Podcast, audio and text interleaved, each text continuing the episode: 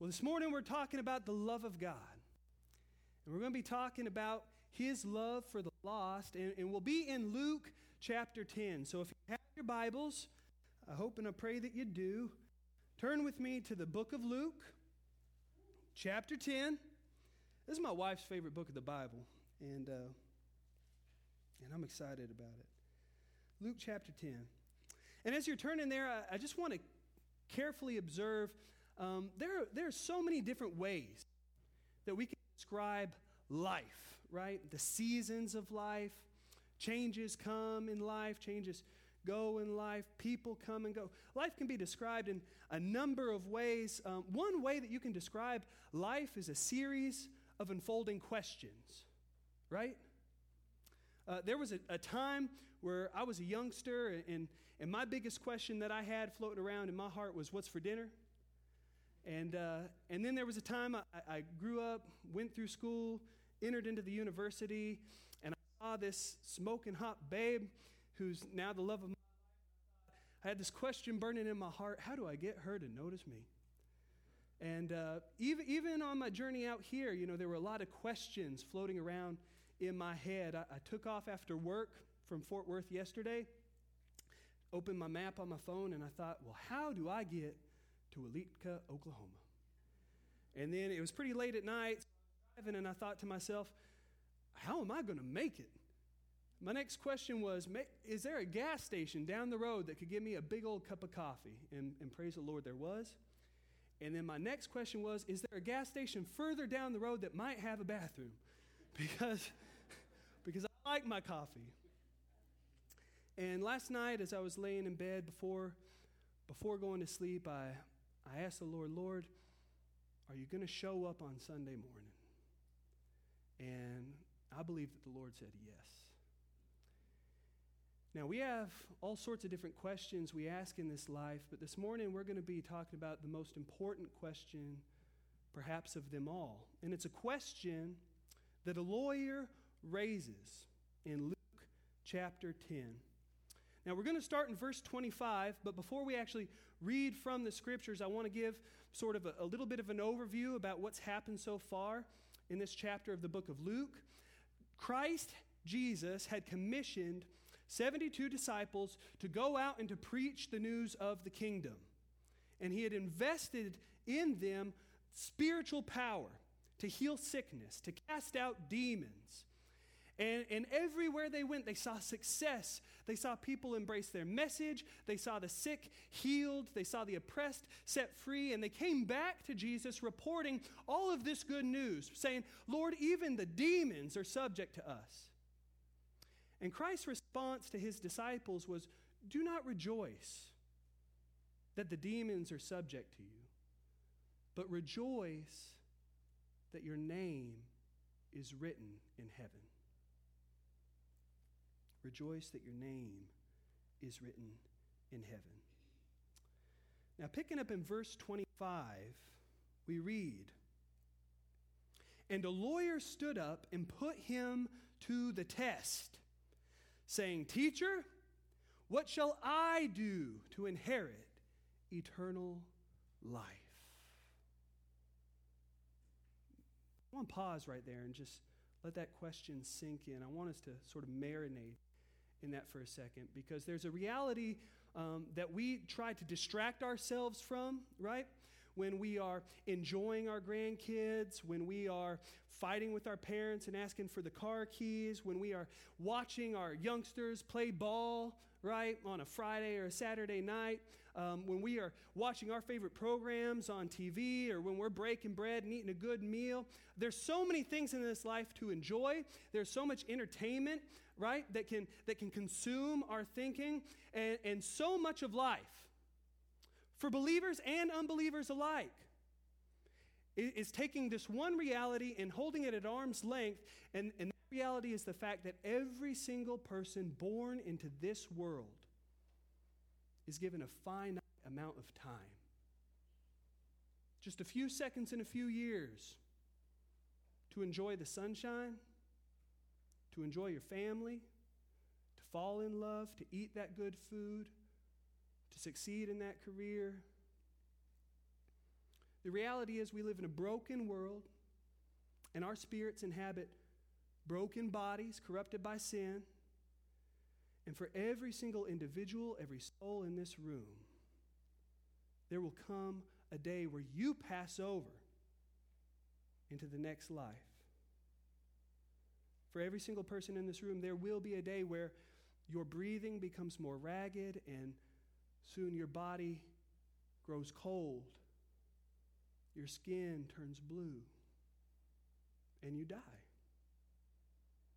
And the scripture says it is appointed once for man to die and then the judgment. And so this lawyer raises a, a very important question What must I do to inherit eternal life? How can I achieve peace for my soul? How can I know for certain that when I die, I will be with God Almighty in glory? So that I don't need to fear the abyss of death anymore.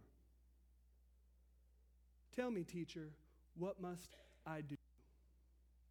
And I want to tell you straight up before we get into the rest of the gospel here. You, you might not believe that there's a life to come. You didn't have to believe the sun would rise this morning, and it still did of its own accord. One day, we will die and face the judgment of God your creator who dreamt of you, who crafted you, who formed you in your mother's womb, and gave you every opportunity in this existence to come to know him. One day you will die and stand before him, and you will either experience eternal life with him forever in heaven, in the presence of his saints, in a place of love, or you will experience eternal death and damnation paying the just penalty for your sin and wickedness. And you need to know if you know, if you know which of those two realities you're going to face. Well, that's what's on this lawyer's mind. He's kicking it around. And he asks Jesus, Teacher, what shall I do to inherit eternal life? And in verse 26, Jesus says to him, Well, what is written in the law? Right? Because the law was given to guide people in the ways of God. It displayed his perfection. It was people's invitation to know the Lord because a law reflects the nature of the lawgiver. So Jesus says, Well, tell me, what's written in the law? What did God have to say about it? How does it read to you? And in verse 27, the lawyer, smart guy, very astute man, answers, well, you shall love the Lord your God with all your heart, with all your soul, with all your strength, and with all your mind. And you shall love your neighbor as yourself. And in verse 28, Jesus said to him, You have answered correctly. Do this, and you will live. Sounds promising. But in verse 29, wishing to justify himself, the lawyer said to Jesus, Yeah, but who is my neighbor? But who's my neighbor? Now, Jesus is about to tell him a story to illustrate to him just who this neighbor he should be loving is. But before we, we read that parable, this beautiful parable, uh, what people have come to call the parable of the Good Samaritan, we, we need to be honest in assessing the lawyer's character, right? And some of us need to be honest with ourselves. Because you see, the lawyer knew the word. Now, they didn't have church back in the day. The lawyer would have gone to synagogue, right? But they still opened up the Torah. They read the prophets. They read the, the wisdom literature, the Psalms, and the Proverbs, and, and all the books of the Old Testament. He knew the word. Jesus asked him, Well, what's the law say? And the lawyer was able to tell him. And Jesus said, You know what? You're right. You're right. But just because you know the word up here does not mean that the word of God has taken root in here. The lawyer knew that God had called him to love with abandon But knowing that you're supposed to be a lover doesn't make you a lover. And so, seeking to justify himself, the lawyer said, Okay, then, Jesus, well, who's my neighbor? Effectively asking Jesus, Well, what's the very least that I got to do? What's, what's the, the very least I can get away with loving someone? Who all else am I allowed to pass over? Because, because in my heart of hearts, and this, this is the honest assessment of the lawyer's character, in, in my heart of hearts, it's as though the lawyer is saying, I don't got enough love to go around. So why don't you just point out those few select special individuals that I should really give my love to? Well, Jesus has a reply. Verse 30. Jesus replied and said, A man was going down from Jerusalem to Jericho and fell among robbers. And they stripped him and beat him and went away, leaving him half dead. And by chance, a priest was going down on that road, and when he saw him, he passed by on the other side. Likewise, a Levite also, when he came to the place and saw him, passed by on the other side. Verse 33 But a Samaritan who was on a journey came upon him, and when he saw him, he passion. And he came to him and bandaged up his wounds, pouring oil and wine on them. And he put him on his own beast and brought him to an inn and took care of him. On the next day, he took out two denarii and gave them to the innkeeper and said, Take care of him, and whatever more you spend, when I return, I will repay you. Which of these three do you think proved to be a neighbor to the man who fell into the robber's hands? Right, we're going to stop there.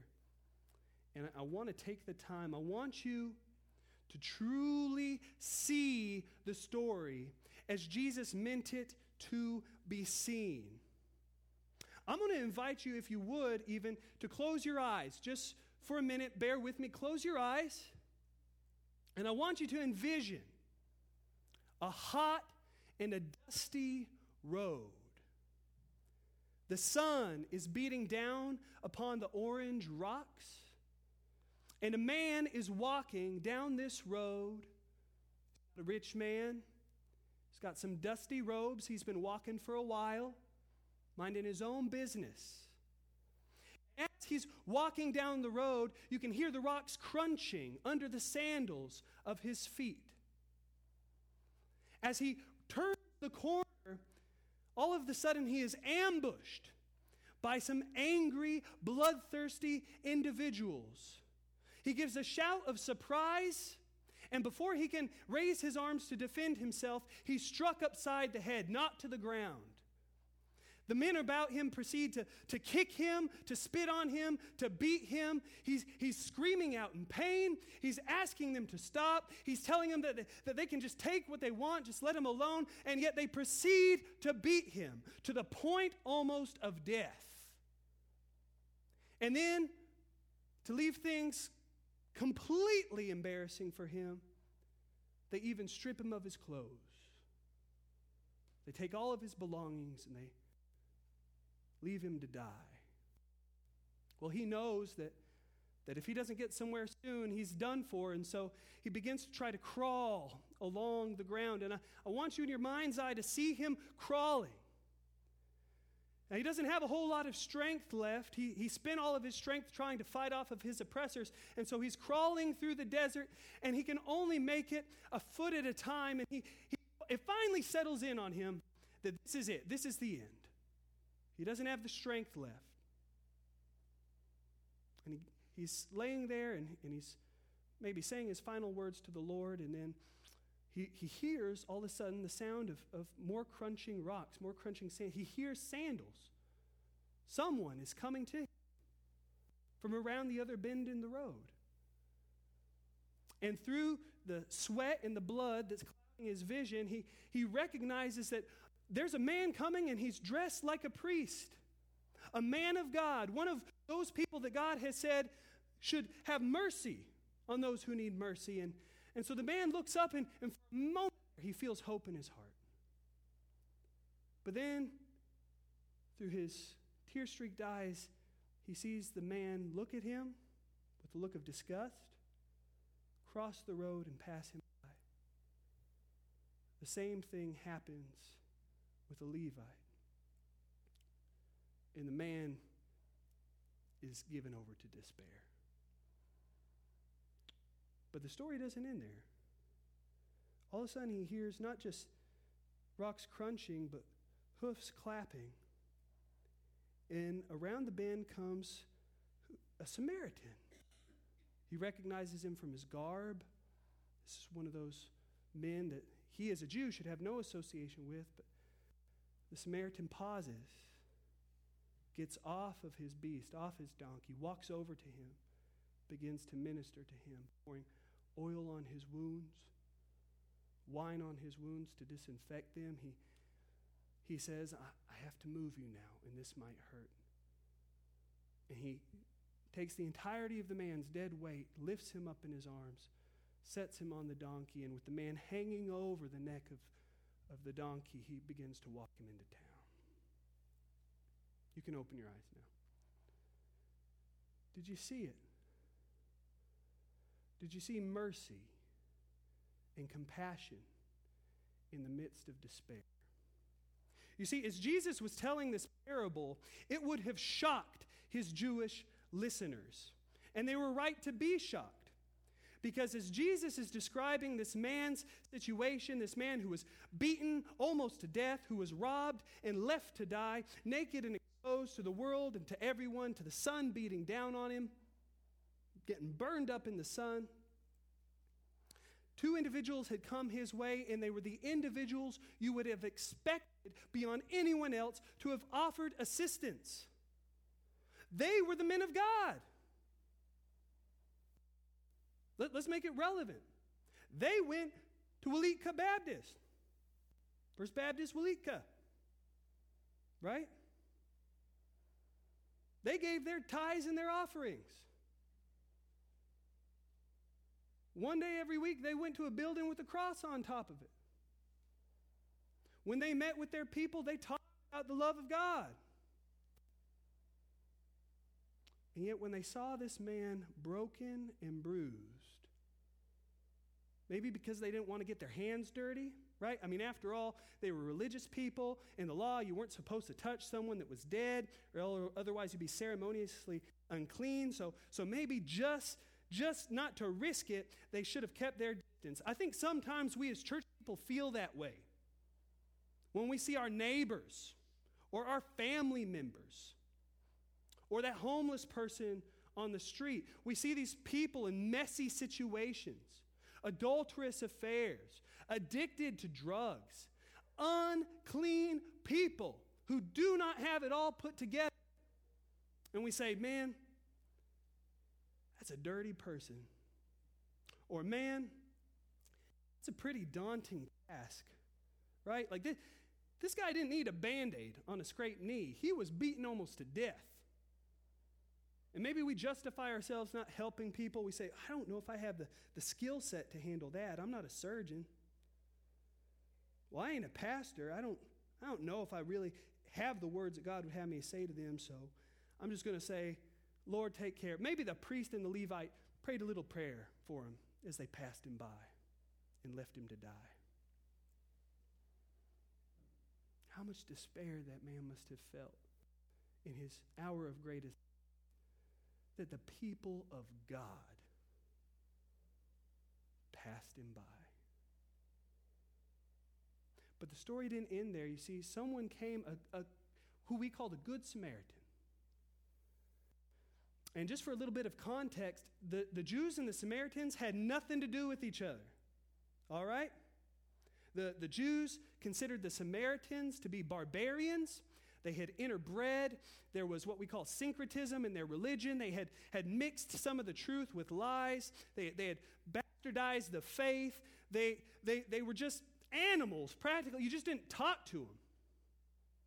They were, they were enemies, right? But Jesus says when the Samaritan saw the man broken and abandoned and unable to save himself, in his heart, the Samaritan felt compassion. He just saw the man and he hurt for him. He saw the man and he couldn't help but help him. He couldn't help but love him. And so he didn't just pray a prayer up there to the man upstairs. He took action. And, and, it, and he didn't just take action, he made a sacrifice. He got off of his donkey. He, he cleaned the man's wounds with oil and wine. He bandaged him up. He put him on. Do you know what? That means that man didn't have any oil or wine to drink anymore or to dip his bread in. And he didn't just use his oil and his wine, he, he put him on the donkey. Do you know what that means? It means all of a sudden that man is the one walking.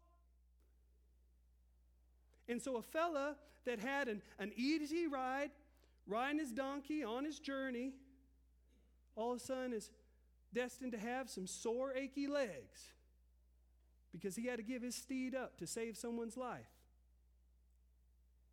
And he takes him into the inn. And this whole time he's doing this, he's, he has other business, right? The scripture said he was on a journey. So he is tabling other priorities. And he is sacrificing his food and drink. And he is sacrificing his comfort. And he takes him to an inn where he can rest and recuperate. And it says he gives the innkeeper two denarii. A denarii was a full day's wages. He gave him two full days' wages and said, Take care of him. I have to go now. When I come back, I will pay his bill in full. He leaves it open ended. He doesn't say, I'm willing to pay five denarii at the most. Well, I'm feeling super generous today. I'll, 10 denarii. I'll give 10 denarii. He says, You got a blank check. And I want you to do whatever needs doing to make sure that this man makes it. Effectively, he said, I'm going to pay it all. I don't want to see this guy die. Do whatever you're doing, I'm going to pay it all. And Jesus says, So you tell me, lawyer, those three people, which one proved themselves to be a neighbor? And now we come to it in verse 37. And he, being the lawyer, said, The one who showed mercy toward him. Then Jesus said to him, You go and you do the same. You go and you do the same. You know who gets eternal life? Though some of you Bible people know the right answer, Sunday school answer. Well, those who have repented of their sins place their faith in Jesus Christ. You know what? That's true. You know who will receive eternal life? Those who love your neighbors. You know why? Because you cannot be born again of God and not have the heart of God. You cannot have received the mercy of God and not show others the mercy of God. You see, for anyone here who is truly saved, I want you to recognize, I want you to testify that once upon a time you were just like that man. Now, you might not have been physically beaten, you might not have been physically stripped naked, you might not have been robbed of everything you had, but you know what the Bible says? It says that Satan is like a thief who comes to steal and kill and destroy. That sin robs us of life. that we are dead in our sins and trespasses under the full wrath of God for the wicked things that we've done. And I, brothers and sisters, we have all done wicked things. There ain't a person in this room can say, I've been saved since I was born. That ain't true. We can't save ourselves, you see. You know, someone in here today, and you know what I'm talking about. I pray that there are people in here that can look back and say, man, there was, there was a time where all the joy in my life had been sucked out of me. I was afflicted with temptation. I was addicted to pornography. I was, I was a carousing man or a carousing woman. I was, I was consumed with greed and it was eating me alive on the inside. I was bitter and unforgiven. I had no joy in this world. I had no hope for the future. It's like I was laying there broken and I couldn't fix myself. And then someone told me the gospel and Jesus saved me and Jesus changed me and Jesus healed me. And Jesus paid it all. Pray that there are people in here that can testify like that.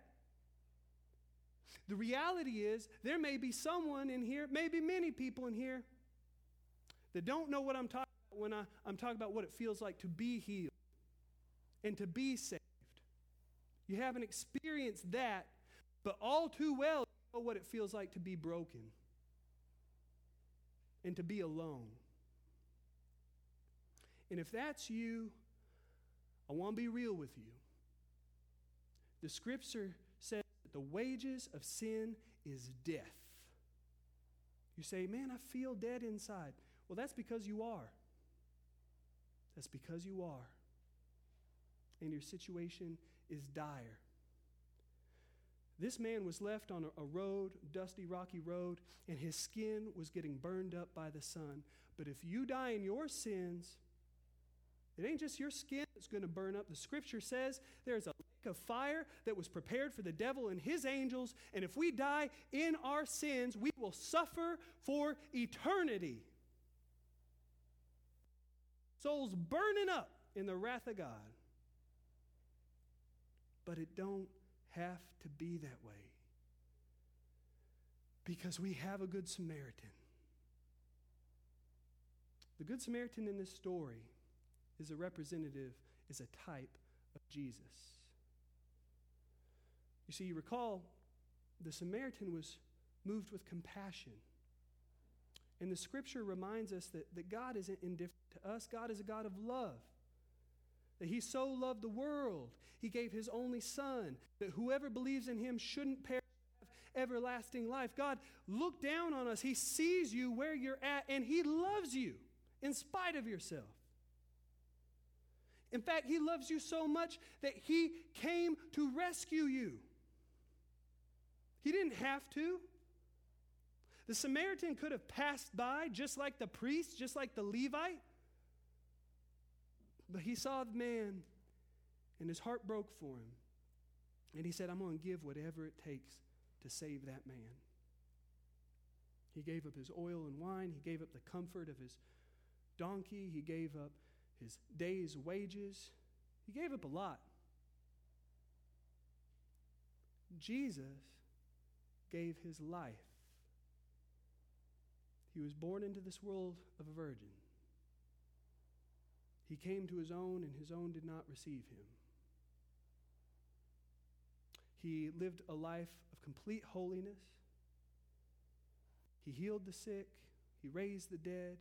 He loved the loveless. He ate with sinners and tax collectors. He was a perfect man. You couldn't levy one charge against him. And yet, like a sheep who's silent before its shears, he went to the cross. He said, I have authority to lay down my life and authority to take it up again. He said, I, I, have got some people out there, and they've got a big old bill. Their sins call for an infinite punishment, and my blood alone can pay that infinite price. And so he chose to get beaten on your behalf. And he chose to get laughed at and spit on in your place.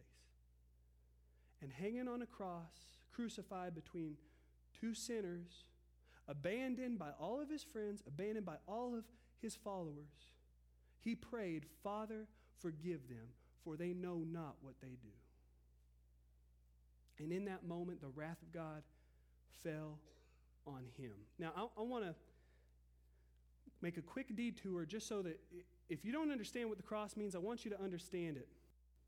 God is good, He is holy. Because He is holy, He must judge sin. He isn't a jerk on a cloud looking to throw down lightning bolts, He's just good. It's like if someone raped and murdered your wife and you were standing in a courtroom, right? And everyone knows he did it. And the judge is reading the charges and he says, Well, Mr. Smith, we know that this man raped and murdered your wife, but looking at his life, we see he did a lot of good things. He ate his vegetables and he paid his taxes and he even helped his, his elderly lady across the street carry out her garbage. He's done an awful lot of good things. I think we're going to let this one slide. You would stand up in that courtroom and you would say, You're a bad judge. I want justice. God ain't a bad judge. He's too good for that. God doesn't let sin slide. He's too good for that. That's bad news for people like you. You know, I'm, I'm, a, I'm a poor dude, college student, whatever.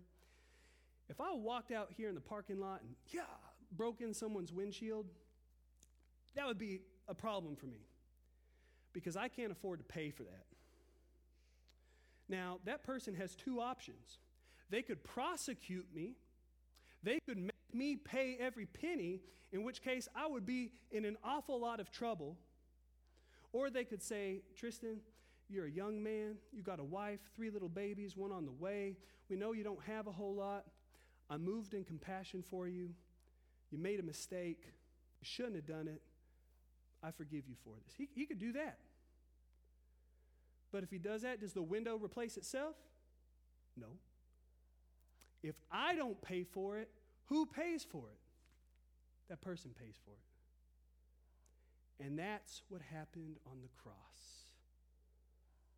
God looked at us broken in our sin, dead in our sin. He said, I'm going to have to rain the judgment down, but I love him and I want there to be another way. But if I forgive him, someone's going to have to pay for it. Well, who's going to pay for it? And Jesus said, I will. It's like the wrath of God is a big old cloud pregnant with rain, and it's going to rain down.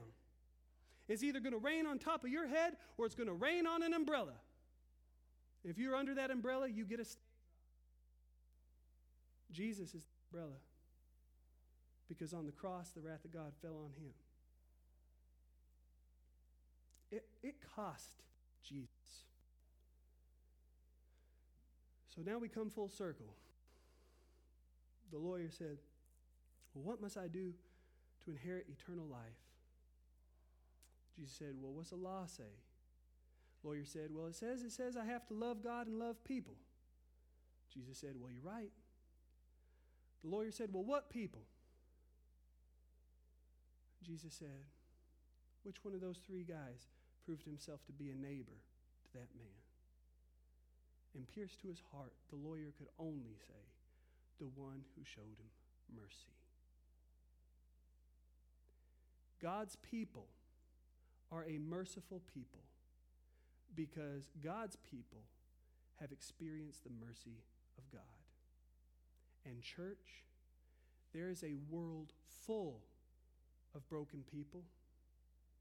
There is a world full of people who are lost in their sins.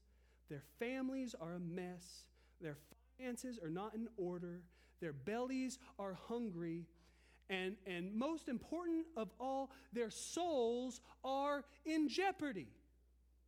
And you have been entrusted with the word of life and you will be held accountable for how you handle it. How do you handle your resources? Do you spend them on yourselves or do you minister to the needy? How do you handle your time? Do you spend it selfishly on vain entertainment or do you sow into the kingdom, sacrificing your time, to do life with people, to make disciples, to teach people, to share the gospel? How do you handle your name?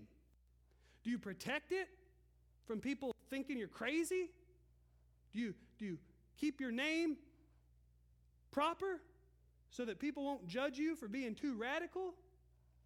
Or do you say people can say whatever they want to say about me? God made me to serve Him in His kingdom. God made me to be a minister in this world. God saved me so that I would become a priest, so that I would be a minister of the gospel. The world needs you. God has called us to love our fellow man in every way physically, emotionally, spiritually, and it will cost you. But you know what? That's a price worth paying. That's a price worth paying. To see broken people made well, to see broken families restored, to see hungry bellies filled, and see the name of our Savior lifted on high. Don't play church. Don't come in here and sing songs and play at it. Don't talk about it, be about it. That's the Word of God. So here's what we're going to do. I don't, I don't know how you all typically handle these things, but anytime the Word of God is preached, there is a time to respond. All right? Ain't no one in here plead ignorance anymore. And so here's what I want to do I'm, I'm going to pray. And maybe, do you do music? We'll have some music. And as the Holy Spirit speaks to your heart, respond. If in your mind you, you've been burdened for someone, you know someone who's, who's broken, just like this man was broken, you know someone who's lost in sin, you know someone who has a need that you can meet, pray for them and commit yourself to minister to them. And you don't know Jesus, if all you know, and, and you may have come to this church for a long time, played a Christian, whatever, but I'm asking, and I'm being real, I'm being personal with you. If you don't have peace in this life, if you don't have peace with God, if you feel the weight of your guilt, if you know your sins, if you have no joy, no peace, come to Jesus. Come to Jesus. He said there wasn't a single person in this world would come on to him that he would cast away. God wants you. All you have to do is respond.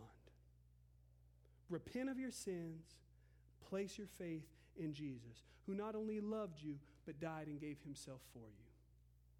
Took your sins to the cross, was buried, and three days later rose from the dead to prove that you could really have life in him.